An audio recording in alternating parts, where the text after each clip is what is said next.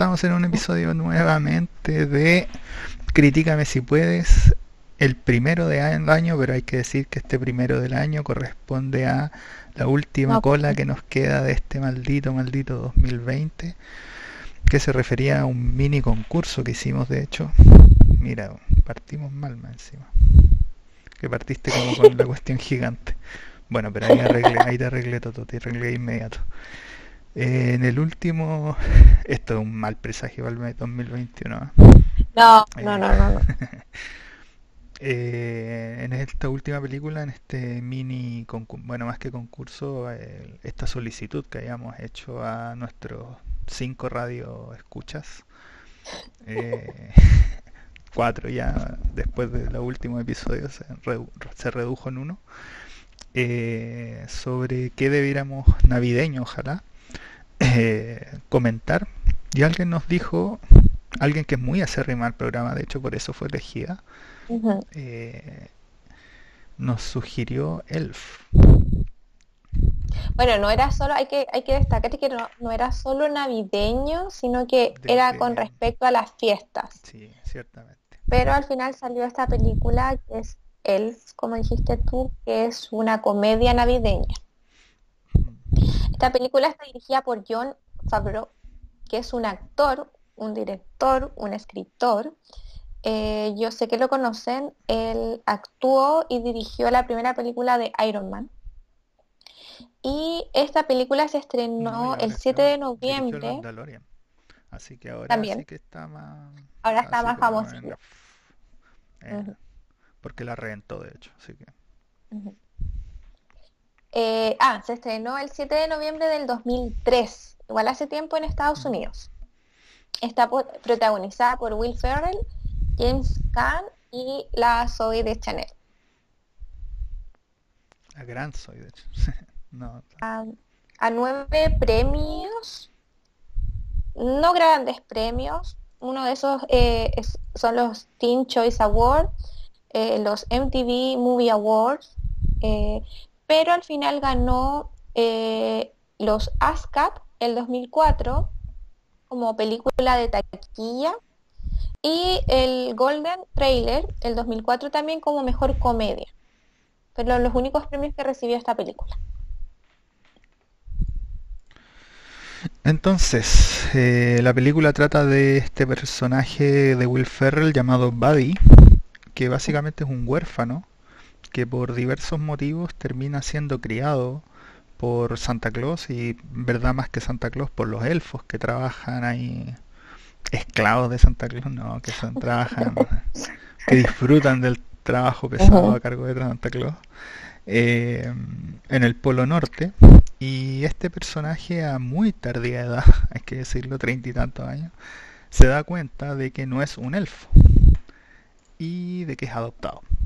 Entonces se dirigen o decide emprender un viaje en busca de conocer a su verdadero padre, el cual, hay que decirlo, es un canalla empresario neoyorquino. Entonces ahí tiene todas estas connotaciones del inocente viajando a Nueva York para ver a su malvado padre. Con esto dicho, Toto, ¿cuáles son los puntos fuertes de esta película? Los tiene. Eh, a mí igual me en- encontré como un poco original la, la trama. La encontré como en ese sentido mm, igual entretenida, como que él es y se cree como eh, todo el rato que y se nota así como que él es un elfo y que él vivía en el Polo Norte y que, mm, que trabajaba para Santa y que Santa existe, que los elfos existen y que llega a Nueva York, obviamente Oye, esta no ciudad donde a los niños que ven el programa. que llega a esta ciudad que es así tremenda ciudad muy distinta a lo que él está acostumbrado. Encontré como igual entretenida esa parte como bien original la trama. Em, a ver, hay que decir que yo vi la película así con todas sus letras. A mí no me gusta Will Ferrell como actor. No había Ujú. visto Elfa, eh, lo cual igual es un punto a favor. No había visto Elf, eh, pero no me agrada él como actor, ni como el humor que siempre le hacen hacer. Eh, como que no, no sé, no lo disfruto, no es de mi tacto. Y segundo, ya estoy un poquito saturado de este tipo de películas gringas, muy gringas, como esta. Habiendo dicho esto, o sea, partiendo con la peor de las ganas para ver esta película, tengo que decirlo que a medida que transcurría, de alguna manera me fui olvidando de esas cosas. O sea, yo creo que el gran punto de la película es haberme de alguna manera hecho cambiar de opinión un poco. En el sentido de que me agradó la actuación de Will Ferrell. Sí, me agradó como en su personaje de inocente, de descubriendo Nueva York. Y además me agradó, a pesar de que era totalmente la comedia gringa que esperaba y con el mensaje gringo, así como el personaje inocente que va a la ciudad, que se topa con estos padres o con este padre, que es como un canalla, pero él que con su corazón, con buen corazón, como que lo hace dudar de eso, básicamente, que es como lo obvio, digamos. Eh, al final yo lo compré. O sea, yo creo que para mí el gran punto fuerte de la película es que habiendo partido con toda la mala gana, eh, o todo, ¿cómo se llama? La, la mala predisposición que no suelo tener para las películas, eh, me cambió la opinión. O sea, terminé como con un buen gusto. No, no terminé como con un buen gusto, así como, "Oh, ¿por qué hice esto? ¿Por qué me hice esto a mí mismo? No, para nada. Sino todo lo contrario. Sentí, "Oh, mira, esto es algo bien válido para ver en Navidad, es bien entretenido, cumple con lo que tiene que cumplir. Así que nada, eh, sí, yo creo que ese para mí fue el gran, el gran punto fuerte, digamos. Ahora eso me lleva a, Dato a un curioso, segundo. dato curioso, eh, claro, eh, a nosotros es opinión de nosotros que no nos gusta mucho la comedia mm, gringa porque no la encontramos comedia para nada. Eh, pero claro, a mí tampoco me gusta él como actor. Eh, y habían pensado en poner a Jim Carrey en, en este personaje. No, no sé qué opinas tú. No ¿Hubiera sé. sido mejor película con él? O No, yo creo que no. A mí me gustó al final Will Ferrell en este papel de inocente. Yo no sé si Jim ya. Carrey... O sea, seguro que lo hubiera hecho bien, es difícil imaginárselo, la verdad. Ahora, obviamente, como preferencia, si no veo la película y me dicen, ¿sabéis qué? ¿Quién preferís que actúe, Jim Carrey o Will Ferrell? Pues, la verdad es que prefiero a Jim Carrey, obviamente, todo el rato. Pero yo creo que por lo que vi, me agradó, así que me quedo con lo que vi, digamos, ¿sí? Se me había olvidado hasta pasar algunas imágenes. Y eso me lleva justamente a la actuación, que de alguna manera Will Ferrell se roba la película, pero tiene sentido, o sea, es casi el único personaje que está en la película, ¿sí? Es el personaje que O sea, se trata de él. Sí, pues se trata literalmente de él y de todo lo que él hace en todo momento. Entonces, si tenemos un personaje así que no se roba la película, es como, ¿por qué estamos viendo esto? Así que, de nuevo, punto a favor. Lo logra de alguna manera, al menos a mi parecer. Uno siente que es como el tipo inocentón, eh, claro, que, que realmente no sabe. Entonces uno como que termina comprando esa cuestión eh, y, ayuda, como dice la Totó, a, a- Nada. a- a que sea decente la trama, porque la trama se trata de eso, justamente. Claro. Em, que obviamente tiene muy poco desarrollo del resto de los personajes, muy poca actuación del resto de los personajes. O sea, yo creo que la Zoe de Chanel la pusieron porque sabe cantar y porque es bonita, ¿cachai? Pero mm, de- de hecho. ¿qué más aporta a la película? A mí me gusta mucho ella, obviamente, pero mm, tiene muy poco desarrollo. Sí, como dices tú, solo hay, bueno, yo hay más que la soy de Chanel que, bueno, estoy completamente de acuerdo, es un personaje así completamente accesorio que sirve muy poco en la película. Eh, pero sí creo que hay un personaje más que tiene un desarrollo además de él, que es el padre. Claro. Básicamente él va a ver al padre gruñón y vemos cómo el padre empieza a cambiar su corazoncito. Entonces, Eh, nada, la serie, la película se trataba básicamente de cómo él iba a hacer cambiar básicamente al Pero hay que destacar la trayectoria de, del actor del James Kane, Kane, no sé cómo se pronuncia, es tremendo actorazo también. Sí, evidentemente. O sea, lo hace bien. Lo hace bien como este personaje, este Scrooge moderno. ¿Cachai? Este, ¿cómo se llama? Scrooge, el de Charles Dickens para los millennials. No, si digo Charles Dickens, peor. Peor, no. Eh, no, peor eso. No leen así, pero ni, ni las calcomanías. Eh, no, no, el Scrooge, bueno, el personaje clásico de las fantasmas de las navidades, que este personaje así como ultra gruñón de la navidad, como es ultra estereotipado. Pero, como decía entonces, tenemos este pseudo Scrooge, que este personaje ahora lo viene como a ablandar su corazoncito.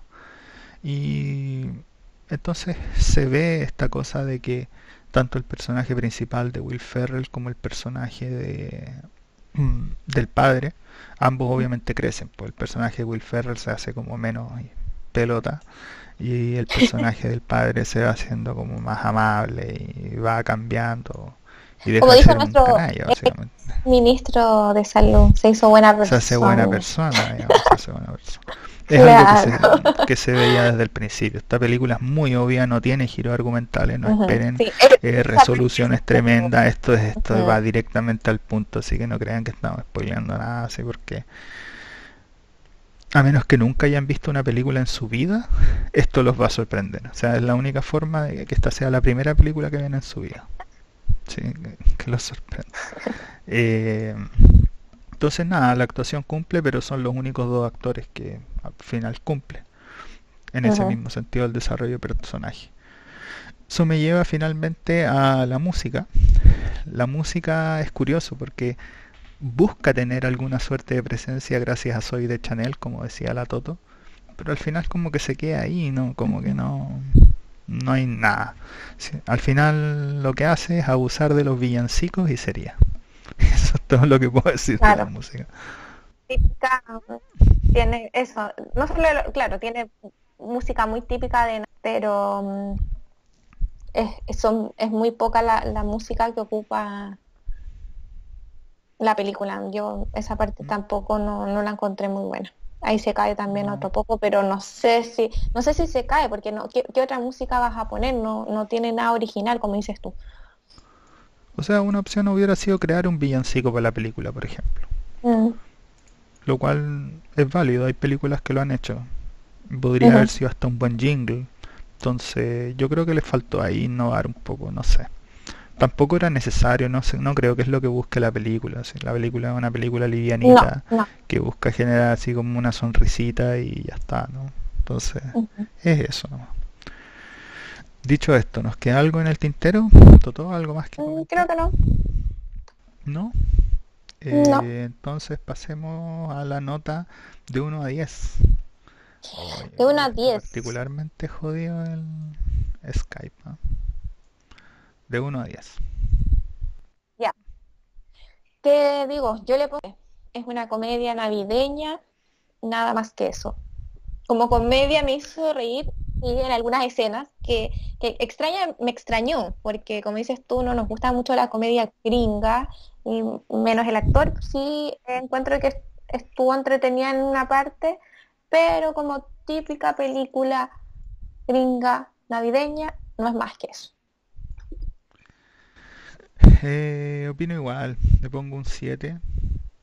7 de 10, de hecho, para esta película creo que igual es alto hay que decir que es el puntaje que tiene en IMDB, más o menos creo, 6 tanto, 7, por ahí.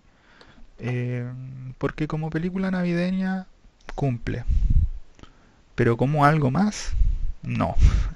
Entonces está ahí, está justo en el punto en donde es una película navideña, como cualquier otra, disfrutable ahí en Navidad. Entonces, con esas notas, ¿recomendarías esto? con lo que acabas de decir. Solo la recomiendo para ver en Navidad. Nada más. Lo mismo. Solo la recomiendo para ver en Navidad. Así que nos pasamos.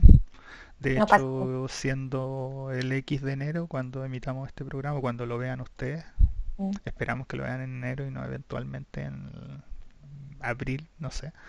Eh, ya no va a ser Navidad, así que definitivamente esperen a la próxima Navidad y veanla en familia. Pero fuera de eso, no. no fuera de eso, mejor saltársela. Ujú. Es muy diferente a Klaus. Klaus podría, es una película que uno puede ver en cualquier momento del año porque es un cercano a Es una muy obra maestra. bonita, sí. Entonces, da lo mismo la Navidad, pasa a segundo plano, pero no acá. Pero dicho eso, también creo que hay que destacar que a pesar de que, de- eh, debo decir que igual es como para todo público. Ah, sí, pues sí, una, sí, no es infantil, Claro. o sea, no, claro, lo- entiendo lo que vas, Ujú. que podría haber sido una película absoluta, completa y absolutamente para niños y que una- un adulto la ve y se aburre. No, no, no es así. Eh, tanto grandes y chicos pueden disfrutar de la película, así que para la próxima Navidad, si es que sigue estando en Netflix, recomendada. Para cualquier otro momento, creo que es mejor elegir entre las cosas livianas, elegir otra cosa. Y ahora, otra película de recomendación, vamos a partir este año con una película que se llama, la pongo acá, ahí está, Capitán Fantastic, ahí está. Capitán Fantastic, Muy bien. así que ahí lo vemos. Bueno, y con esto nos vemos la próxima semana en Críticamente Críticame si puedes. Puedes. Viste, ya lo logramos, ya lo hemos nos tomó un año, podemos decir. Menos de Ah, un año. nos vemos.